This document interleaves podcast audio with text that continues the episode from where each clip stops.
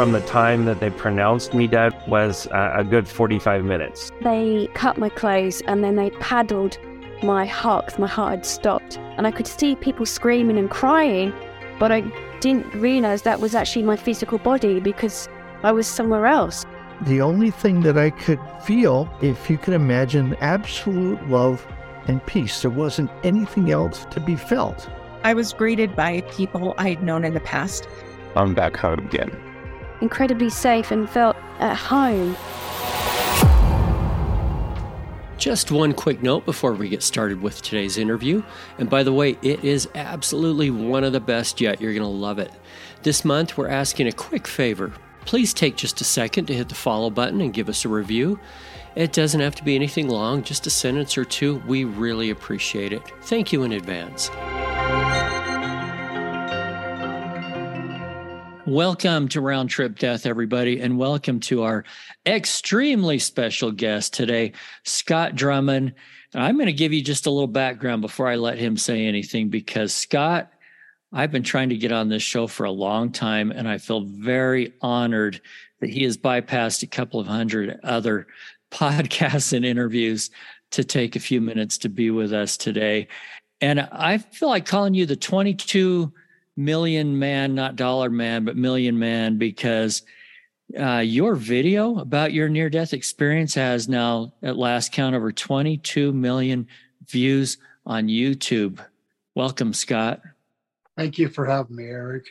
It's good to talk to you. And we're nearly neighbors. We only live about a half hour apart, but we are over Zoom today. We're just happy that you're here. Would you tell us, our listeners, just a little bit about you? Well, to be honest, Eric, I'm really nothing special. I kind of live a very quiet life. Been retired, oh, almost, uh, well, since 2005. I'm married, been married for 49 years. We have four children, 12 grandchildren. We, uh, we enjoy traveling and we enjoy doing service to our community. Speaking of service, tell us about the Gracie Scott Foundation. This is your foundation. Why is it special to you? You know, we, uh, my wife and I, are on this foundation, and we have a very unique experience. We have a granddaughter that was born at 23 weeks. She had three brain bleeds, she had heart surgery, and she was at Primary Children's Hospital for six months. She's presently 11 years old, and she um, still on a G tube, happy as can be. One of my one of our very special grandkids. We started this foundation, believe it or not, uh, less than six months ago, and we, we named it the Gracie Scott Foundation.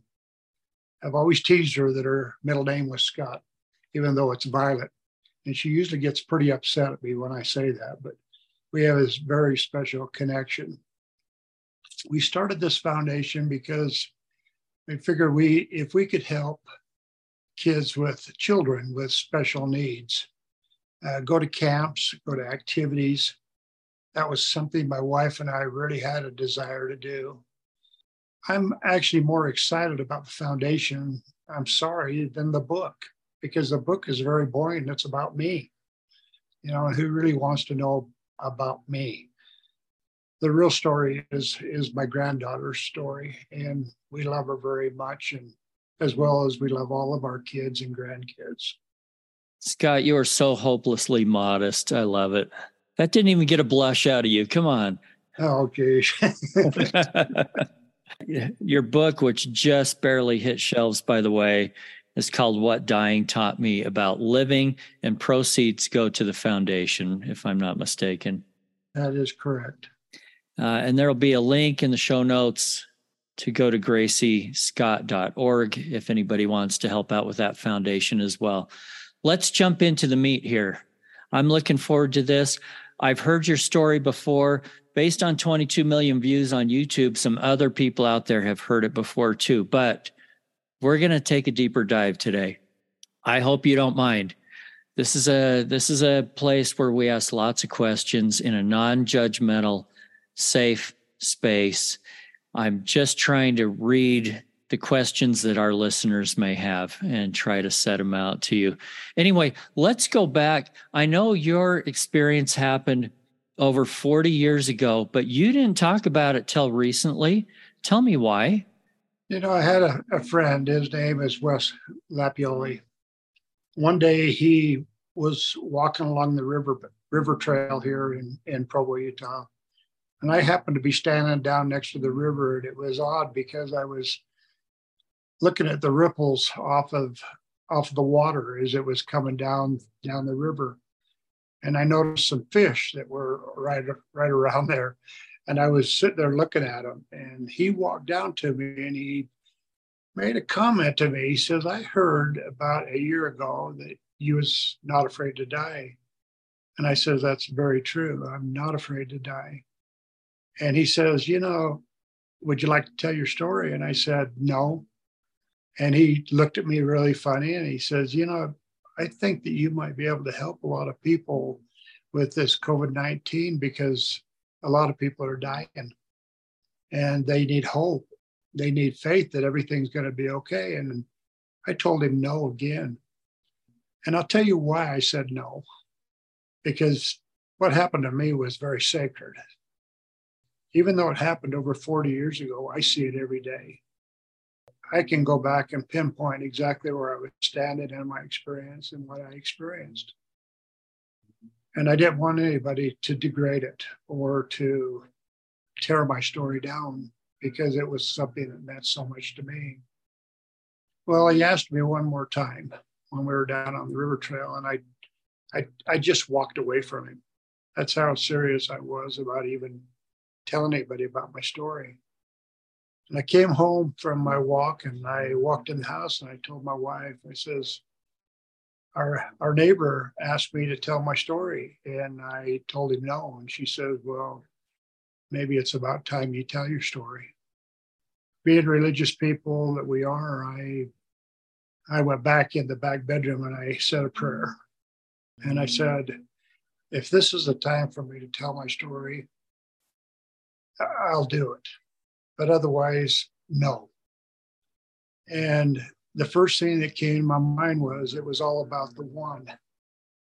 You know, and I, I went, well, what does that have to do with me? I'm the one. And and then all of a sudden it hit me like somebody had smacked me across the side of the head and said, Remember the story about Christ talking to the shepherd and how what happens when one sheep leaves the flock what does the shepherd do?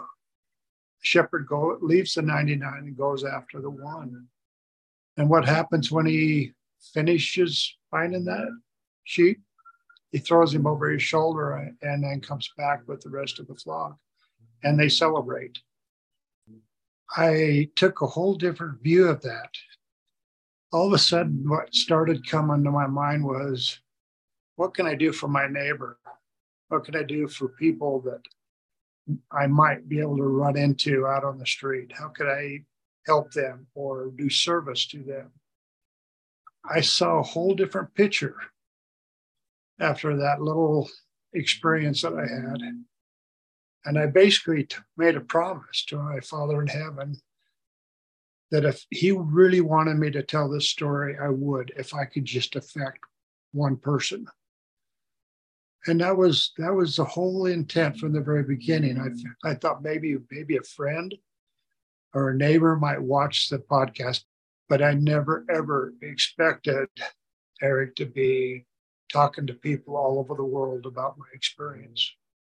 And what a great experience it's been. It's been very humbling to talk to people all over the world and to find out their stories and find out their experiences it's still all about the one.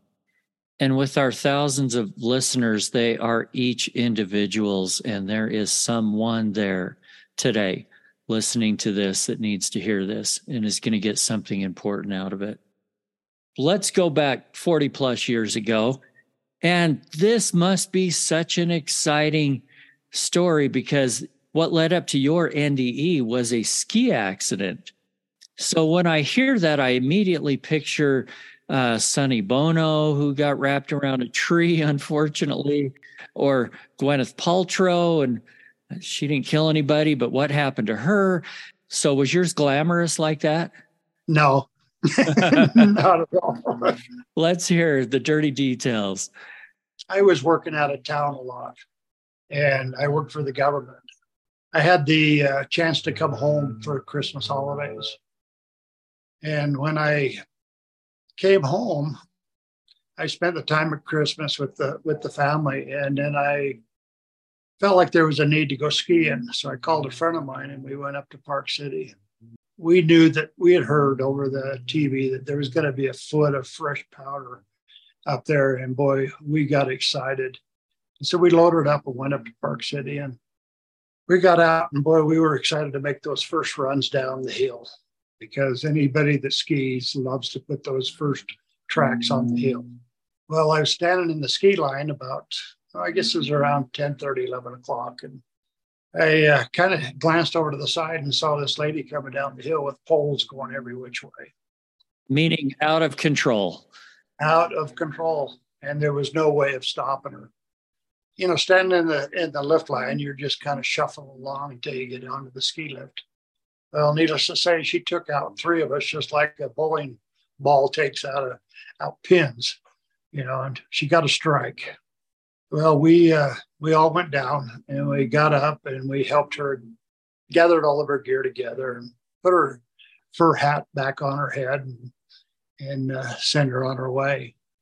Well, I skied the whole rest of the day, and I never had so much fun in my whole life and at the end of the day we we we took it all the way to the end all the way until 4 4.30 and we decided it was time to go home. And went down to the car and i started taking off my my skis like you do. You take your pole and you pop the binding and you get out of your skis. And then it came time to take my boots off and i took my my left glove off and then uh, took my right glove off. Well something looked really strange. I, I lifted my hand up and my thumb was hanging down to my wrist. And so I knew something was wrong. But you know, you wonder why I didn't feel any of that. It was cold that day. And so the temperatures just kept my thumb numb. Well, when I took off the glove and got in the car, all of a sudden the heat started, my thumb started hurting. I'll bet it did we called my wife. Uh, back then, you know, 40 plus years ago, there was no cell phones. So we had to go back into the ski resort and make a call to my wife to have a surgeon ready at the hospital. Uh, we we drove an hour to get down the down the mountain to get home and and believe it or not, it, it was painful. It was something I just couldn't put a band-aid on it and, and it would be fixed well, we got to the hospital my wife was there and they had a surgeon ready for me and they took me in and prepared me and, and wheeled me down the hall and i'll never forget that day because it was something that was tender to me. I i never told my wife that i loved her and thanked her for what she had done getting things ready down there at the hospital. I never did tell her to tell the kids that i loved her loved him before I went into that surgery. I think one thing that I learned from that experience was how important your family is and how, how important it is for you to tell your family that you love them. And of course, this surgery wasn't going to be life threatening, it was just fixing your thumb. Oh, no. No, it wasn't life threatening. This doctor had done the surgery many times. The problem was when we got into the operating room was the anesthesiologist was called away, so he couldn't do it, you know, the normal way of, of putting me out and then doing the surgery as he was accustomed to. But when they called that anesthesiologist away, he knew of another surgery, another procedure, and that was a bear block. And if you don't know much about a bear block, it's basically they lift your arm up in the air and they drain the blood out. They put a tourniquet around your arm. It has two valves on well, the valves back then were done manually. Today, they're done through machines. And so the nurse that was in there didn't know quite how to do this surgery, but the doctor said, Well, I'll talk you through it. Well, what they did, Eric, is they they put a sheet between me and where the doctor was operating on the when I was laying on the table, so I couldn't see the surgery. But you were awake, that sounds like. Well, they did a local in my hand. So, yes, I was awake. So, as the surgery started, um, I started feeling pressure in my arm. And the nurse uh, undid the first valve because at first they closed the valves off. And then it relieved the pressure, which was great. And I could hear exactly what the doctor was talking about and what the nurse was saying. And how the procedure is going and how they were cutting my thumb open. And he was explaining to her that he would have to put a pin in me and he'd have to to uh, take a tendon out of my arm and wrap it around my thumb. And it was it was very natural. There was nothing wrong with what was going on at all. I didn't feel any any threat. Well, as as time went on, the pressure started building up again. Well, when the pressure built up, the nurse leaned over and opened that second valve but what she forgot to do was close the first valve. And when that happened, the medicine that went that was in my arm went up my arm across to my chest.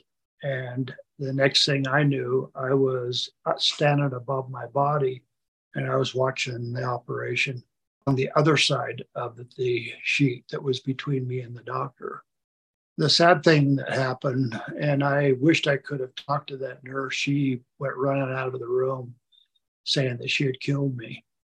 And that that that was painful. Has been for the last 40 years because I'd love to have explained to her that it was not her fault. Well, as as things go, you know, when you flatline, there's all kinds of people that come running into the room and they were trying to revive me. And I'll never forget, I was looking down, watching my body laying down there on the table and watching all these nurses and doctors running around the room trying to bring me back and revive me. What was odd was everything I could hear was, I could hear them talking. It was all audible.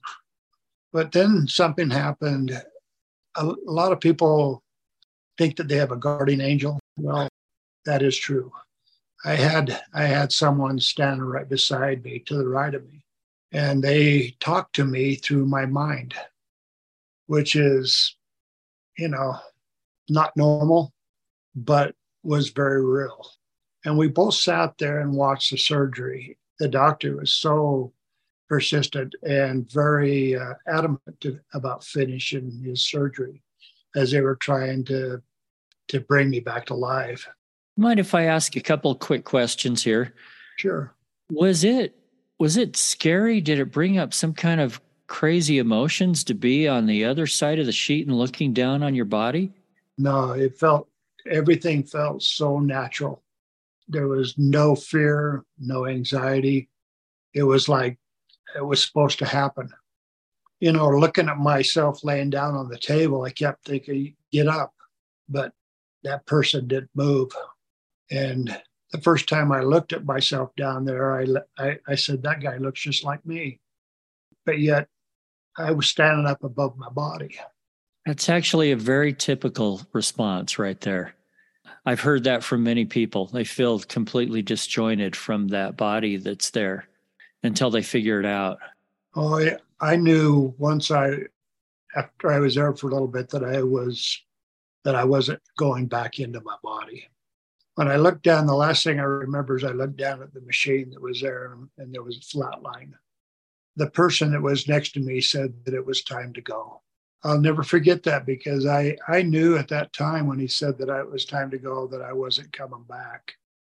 And we went when we went up into that field and I was standing there, he gave me three instructions. He said, first of all, don't look back. He said, you can look from side to side. Number two. Number three, you could look at what's in front of you, which was a cloud. I took a look around from side to side and I saw tall trees off to my left. And they were the most unusual tall trees, kind of like a sequoia tree where there's no branches, and they're tall and they have leaves at the top. I'll never forget the colors that were on those leaves because they were so vibrant.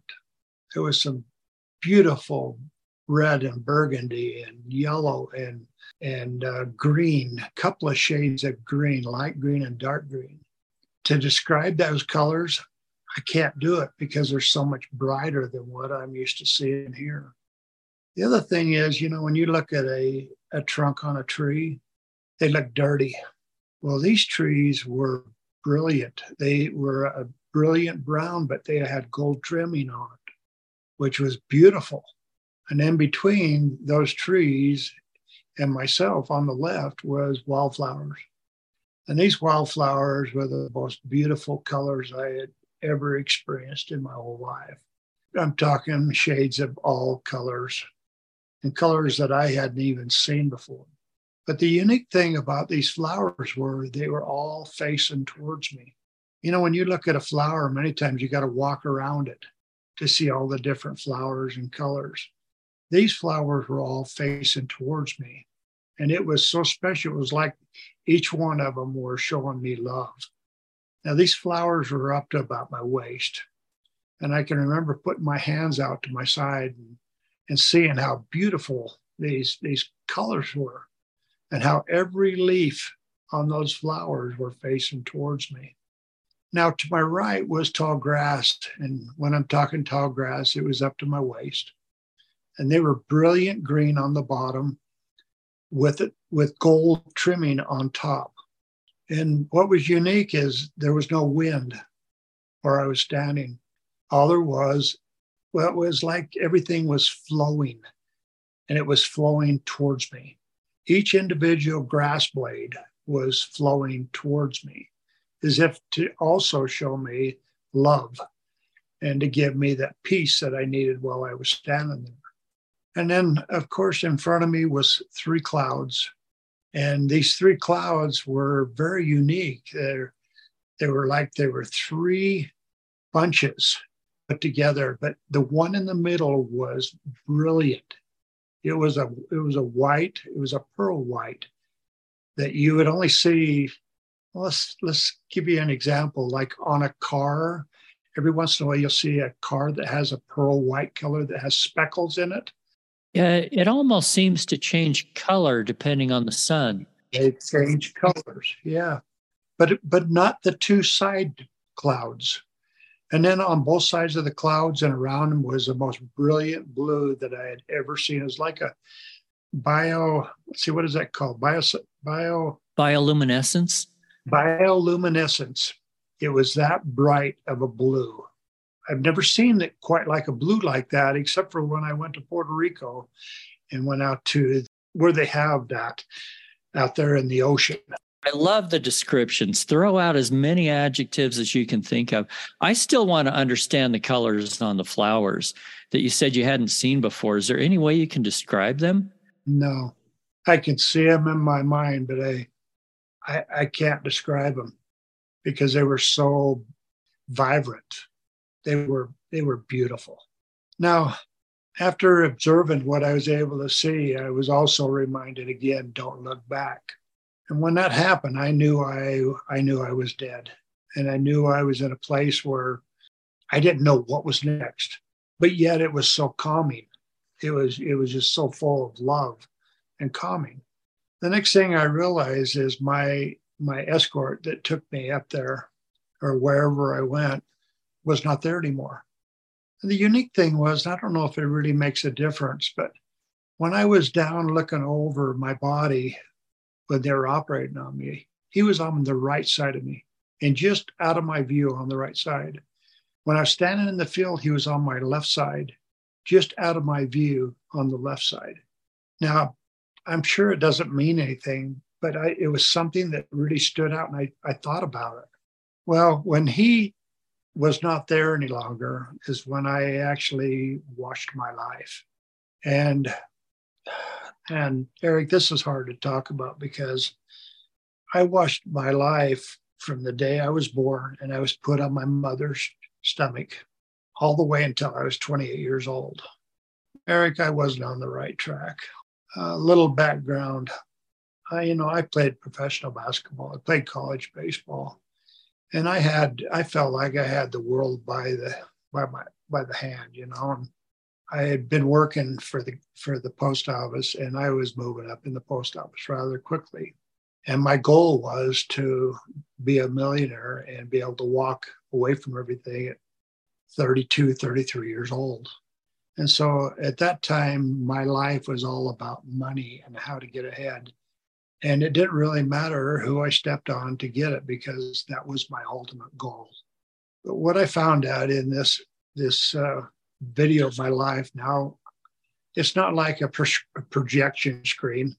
You know, it was all done on my my mind, and I was living it. I was living everything. I was living the way my parents were raising me, how much time they put into me, how how they they they went overboard to get me into my sports and to get me to my activities. It was back then, it, even at a very young age, it was all about me. I learned through watching this video of my life that it wasn't all about money. I learned that it was about the people you come in contact with and how to be kind to people and to recognize their their needs. Not you know not monetarily you know but just their needs. I found out that you don't know what people are going through. You know you don't know whether or not they're going to commit suicide that day. You don't know if you're ever going to see that person again because of an accident they're in. I learned that it wasn't I well, I didn't see any motorhomes. I didn't see any fancy cars that I was accustomed to having. I didn't see any ATVs. I didn't see I didn't see any toys up there. All I saw was how I treated my wife, how I treated my kids, and how I treated my fellow man. And Eric, at that time, I was not on the right track. And it was a real good, swift and kick in the butt, you know, how my life was going. Can I just ask you, as you were going through that, what we refer to as a life review, what kinds of emotions were you feeling? Was there guilt? Was there sorrow? Was there happiness? What were you feeling anything? No, because what it was was what it was. It was black or white. There was no gray area.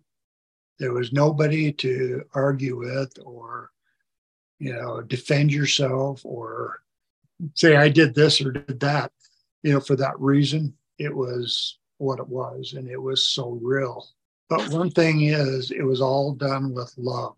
You know, most people would expect to feel guilty. No, I didn't feel any guilt because I accepted what I did. And whatever was going to happen next was not really wasn't my choice. That's all I can really say about it the next thing that happened after I viewed my video of my life, I stood there for a little bit and I went, well, okay, I did it. I'll never forget that. I just stood there, nothing, nothing I could say about it. It was real and it was over. And what it was going to happen next was going to happen. And the next thing I heard was a voice saying uh, to walk forward. And I started to walk forward. And the unique thing about this whole experience, walking forward to the cloud, and I want you to know it was like a panoramic view. I could see a long ways to the left, a long ways to the right, but the cloud was not very far ahead of me, and I was not allowed to look back. Now, you had mentioned three clouds. Was this one of those? I was walking to the one in the middle. Okay. What were the other ones like? Do you remember? Well, they, you know, it wasn't blowing. You know, they were just standing still. It wasn't, I don't think there was any real importance to the two on the side. I think the important one was in the middle because that's the one I was walking towards. Right. And that's where you saw the opalescence and everything. Okay. Yeah. Now, the other thing is, too, is when I was walking, the flowers and the trees and the grass were, it was like they were pushing me towards the cloud, but yet the rays that were coming around the clouds were like they were pulling me towards the cloud. It was, it was an, it was a feeling that I can't, ex, I can't explain. It was just a, a feeling that I knew that I was supposed to walk forward. And they were helping me get there. And it was showing so much love. It was like, really, I wondered how I deserved it. How did I deserve this when I just watched my life and I didn't really feel like, well, I felt like I could have done better. It wasn't that I was being chastised, it was just that I knew I could have done better. Well, when I got up to the cloud, an arm came through. Now, Eric, there was only this much of the arm. Can you see that? I can see it, but our listeners can't. So, from just about the bicep down, it's from the bicep down is all I saw. And it was I had I had the chance to study that arm. The arm was stronger than mine. And I'm not a small guy, Eric. I'm 6'3, I weigh 260 pounds. When I saw that the biceps on the arm and I could tell that person had done a lot of work. You know, they've been in either construction or farming, maybe even a carpenter. But I but I could tell that he had done a lot of hard work with his body. And then I looked at his hand. His hand was bigger than mine. And I remember it being a lot, his fingers being a lot more meatier than mine. It had more meat on it, it which made him very strong. And I studied that hand. And the hand was kind of on an angle coming down at me. Now, whether or not he was that much taller than me, I don't know, but it was kind of coming down. I remember his fingers were stretched out, and I remember his thumb was kind of extended, and it was just coming right at me. I'll never forget that because when I put my hand up to touch his hand, I could feel energy that I had never felt before. The other thing is, Eric, I wanted to express to you is that hand and arm was so pure that I could not see color. I didn't see white, I didn't see black, I didn't see yellow, I didn't see red. All I did was saw something so pure. It was full of the energy was just incredible. There was so much love at that moment. And when I reached up to grab the hand, his hand pulled back into that cloud and said, It is not yet your time. You have more things yet to do. And I, I will never, ever forget those words as long as I live. It is not yet your time. You have more things yet to do. And the next thing I knew, Eric, I was back on the table had a sheet over my head, had a paper on my chest, and I I had a war going on in my body that uh, I can't explain because I didn't want to come back. I had seen something so pure, so beautiful that I I would have done anything to stay there. When I pushed the the sheet over off my head, I, the, the doctor started to freak out and I looked down on my chest and there was a death certificate on my chest. And I'd been dead for 20 minutes. When they wheeled me out of the room uh, and started going down the hall, my wife was out there in the waiting room. The first thing the doctor did is he went over to the to my wife and said he's okay. Everything went just fine. We brought him back. And of course, my wife didn't take that very well. We'd had three kids at the time and she didn't know what had happened. And I'm going to tell you right now, Eric, even to 40 years later, my wife didn't know the whole story. My kids knew bits and pieces, but I did not know how to explain to people what had happened to me. It was that beautiful that I, I didn't know how to explain it to anybody. And when I did try to explain it to somebody that had never had that experience, uh, it it didn't go real well because they couldn't understand what I was seeing. And so I stopped talking about it. Even to this day, Eric, there's times, I mean, I committed, I did it, I talked about it. But even today, I'd have been okay just taking my story to my to the grave because that that's how special and sacred this this whole thing is to me. Well, and our point with this show is not to sensationalize it, but with you to learn what you learned from it with that in mind, can I ask you some questions? You can. If I can answer them, I will. Okay. Maybe the hardest one first. Whose hand was that coming through the cloud? And do you think you're going to see that again someday? Yeah, I know I'll see it. And I know I'll recognize that voice. You know, something that I looked for because I'm I'm a, a fairly religious person. I believe it was God's hand. You know, I struggled with this for for 40 years. You know, I know the cloud represents Christ, but I I always believed that the hand that came through was God's. So maybe the next time that happens, he won't tell you it's not your time. Well, I got the boot the first time, so yeah, you'll be able to grasp that hand the next time. I hope I'm given that gift next time. I'm sure you will be. Was there anything else that you saw while you were there? People, animals, or was it just all trees, flowers, grass? You know, I, fi- I think that the first stage that I was in was to give me peace, the surroundings, you know, to make me feel like I was loved and that there was total peace. When I got up to the cloud, I could feel other people on the other side of that cloud. I could sense it. It was almost like there were other people over there waiting for me to come through that cloud. How I can tell you that, I don't know, but I could sense it. Okay, let's talk about your guide. You referred to as guide and guardian angel both. Do you know who that person is or that angel is? Do you mind if I ask? No, but I I will recognize the voice. And that, that voice has been in my head for 40 years now. And I, I know I'll recognize that voice when I hear it again. And you know you're going to hear it again someday. I believe I will when it's time to go. Why do you use the term guardian angel? You know, I think everyone on earth has a guardian angel looking over them. This whole experience I had made me realize that basically what I am here is a worker bee. I'm here to learn. And I think that there are people that are put in our paths to help us through different experiences that we have. Even since my time of my experience, it's been interesting the people that have come into my life that I went, I know why you're here because I could feel that they were here to help me. Hey, tell me about the process of getting to the field.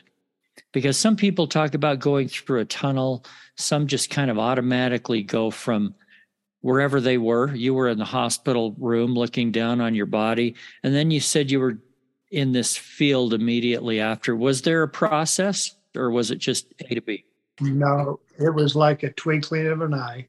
Okay.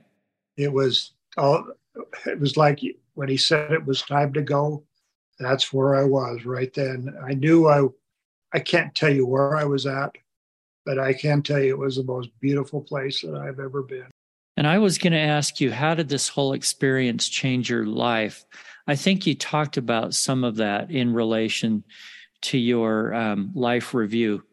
But can you be more specific 10, 20, 30 years later? How is the Scott now different than the one back then? Well, I hope I've changed a little bit. But let me tell you, Eric, it didn't happen overnight. You know, I, I've been learning for 40 years, and I'm going to tell you something. 10 years after my experience, I got hit by lightning while playing golf. And I know that that experience of getting hit by lightning was a, a real reminder of the direction I needed to go with my life. In fact, that person that I was golfing with died uh, on the 26th of May he uh, I'd known him for 45 years. And because of our experience golfing, he had several back surgeries and his can't his his uh, liver went bad on him and he couldn't get a liver transplant because he was over 70. I explained a little bit about that in my in my book that I just wrote. But what a what a swift reminder of of, of the direction that I was supposed to go in it reminded me of how I was supposed to be was supposed to be kind to other people and to also recognize that my wife was my best friend and that we were to co- consult with each other and cheer each other on. Told you earlier, we've been married for 45 years. Has it been an easy 45 years? Uh, Probably not in the first, you know, 10 or 15 years, and maybe even 20 years. But after my first experience, I kind of turned things around a little bit, little bit by little bit. I started telling her how much I loved her, how much I appreciated her. And I have to remind you before that, I very seldom ever told her that I ever loved her. I've been learning things little by little, Eric, for the last 40 years, and I'm not perfect now. You know, if I was perfect, you know, maybe I'd have a shot of going back again. I think I've still got a lot of things to learn. It's almost like Eric thought a lot about this since I came out about my story. I I figure that God kept me alive until this time, and then it was my time to tell my story. And I'm going to tell you, I don't feel like it's my story. I think it's my Father in Heaven's story because he, he taught me a lot of lessons along the way. I've had a lot of good people come into my life. I, one thing I can express to you is find you a good mentor in life, somebody that you can watch and learn from. And I was fortunate to have that one person in my life, and it happened to be my father in law. You know, he never judged me. He always cheered me on during my good times. And then he was right beside me during my bad times. I think it's really important that we find a good mentor and then learn from these mentors and then pass it on. The other thing is I want to emphasize is don't look back. Don't look back in your life. Look what you can do today and try to be better today and see how you can move forward and help other people along your path. Because this whole life that we're in right now is a learning experience. I'm learning to find out where I came from. I'm learning what I'm doing here right now. I am learning about where I'm going to be in the future. I had a glimpse of what happened to me at 28 years old. Thing I hope for, and, and I pray about this all the time, is that I will have a better report. Now, is everybody going to have the same experience as me? I don't know. I can only tell you what my experience was. I see this experience every single day. I wake up every day thinking about how could I do something just a little bit better than yesterday. And I think that's what we can all do. You know, we we all may have not had great experiences in the past, but we can look at our time right now and move forward. We have that ability to improve our lives, and we can do it starting today. You know, there might be somebody that walks into your life at the grocery store and they don't look very happy, but maybe you can smile at them and make a difference in their life. Maybe that smile might make their day just a little bit better. It's not always, you know, giving people money. It's just basically the way you treat people. And I'm I just hope that in in my latter years of my life that I can continue to work hard at recognizing people around me and maybe try to help them or help them have a better day. That's great advice. Will you be my mentor, Scott? No, you don't need me. you know, you got to find your own. I want someone like you. Back to a more serious note, how has this changed your relationship with God? Oh, I I know there is a God. You know, every day I pray that He will give me His love so that I can share His love with other people. I've been fortunate enough to see love and peace. Eric, I thrive for it every day. I was gifted when I came back to the hospital after my experience. For three days, I had total peace. I wished everybody could experience total peace with no anxiety, no fear. There is no better feeling. Now, Eric, I'm not afraid to die. If I was to die today, it would be okay. My life would be complete, but it's not to be. I'm supposed to be here. I was content after retiring in 2005, totally content. My wife and I were traveling. We were enjoying life. We'd served a couple of church missions. Everything we felt like was just going well. We thought it was going good for us. And then this happened, and we went, okay, now what? Now what do we do? but we have been blessed by so many people that, that's come into our life that has helped us, you know, set up the 501c3 for the foundation, you know, help us set up our LLCs and helped us with our book. Something that I never ever expected to do in my lifetime was to write a book. And this this book you know, I don't talk about the gifts that I received when I came back from my experience, but what I do is I try to give people hope. And if I if I can affect just that one person, that's all I'd like to do. That's what this show is all about. It's about giving people hope. But right now, I want to dig deeper on just one thing, and I never do this on this podcast, but I'm going to do it today. If you wouldn't mind telling us a little bit more of your personal belief. You've mentioned the term God and Heavenly Father. Where does Jesus to you, where does Jesus fit in this equation? Well, in my life, he's everything. Eric, I belong to the Church of Jesus Christ of Latter day Saints. So, in a nutshell, I do believe in Jesus Christ. And what an example he is to me and was to me while he was here on the earth. He has helped me learn about where I came from, what I'm doing here, and where I'm going. And I feel like he's done a, a, a great job of giving us guidelines of how to live our lives. But sometimes we get in the way of ourselves. You know, going back to that guardian angel, I feel so blessed to be able to have people prompt me to do things because I I don't recognize those things on my own. I I am prompted to do things. Eric, I don't know what to say other than I I believe. Scott, I appreciate that very much. I appreciate you opening up, being willing to share things that are so special and deep feeling for you. Is there anything else you want to share before we sign off here? Yeah, I'd like to talk to you a little bit about my book. We uh, we were prompted by uh, another friend to write a book, and Eric, that was not something I had even a desire to do a year ago. And I I haven't been on these shows talking to, about myself for almost a year because I, I it's not something I like to do is talk about myself. But when when Covenant Books out of South Carolina prompted me to send them my, my manuscript. You know, most manuscripts are turned down many, many times before they go to a publisher. And they accepted it on the first time.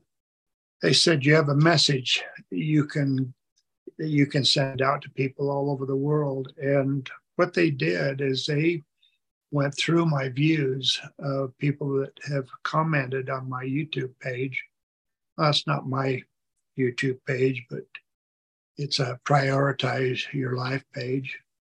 I thought maybe a person like myself, which is really, you know, I'm not anything special, but if I could, if I could say a few good words to help people, I, I thought maybe it might be worth it.